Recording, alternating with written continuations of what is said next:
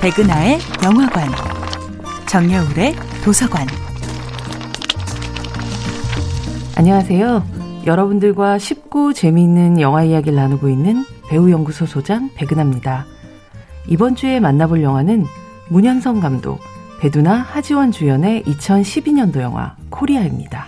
더블로 서브 넣느냐, 짧게 드라이브. 천구백구십일 년 사월 이십구일 일본 지바에서 열린 제사십일 회 세계 탁구 선수권 대회에서 이변이 일어납니다.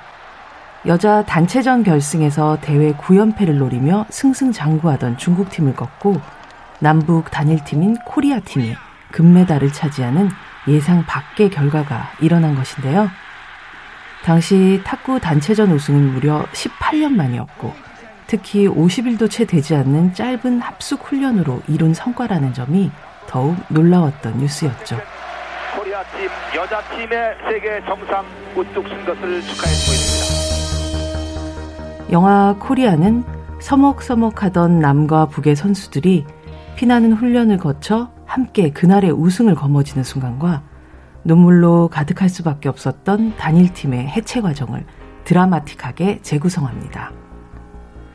천구백구십 년에 열린 남북 고위급 회담에서 체육교류를 통해 정치적 긴장을 풀어보자는 의견이 오갑니다.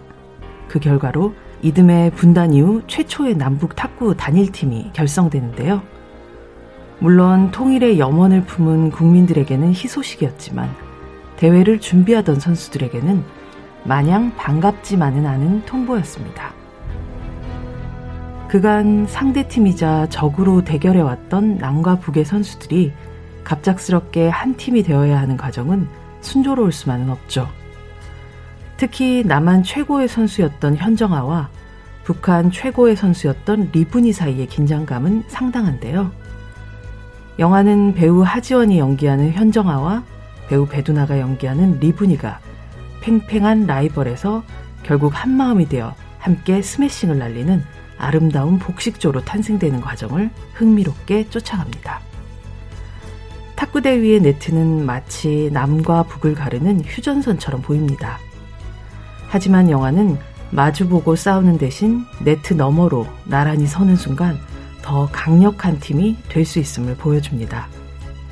이 점 오 그램의 탁구공이 만들어낸 기적.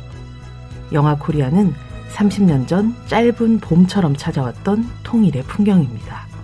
배그나의 영화관이었습니다.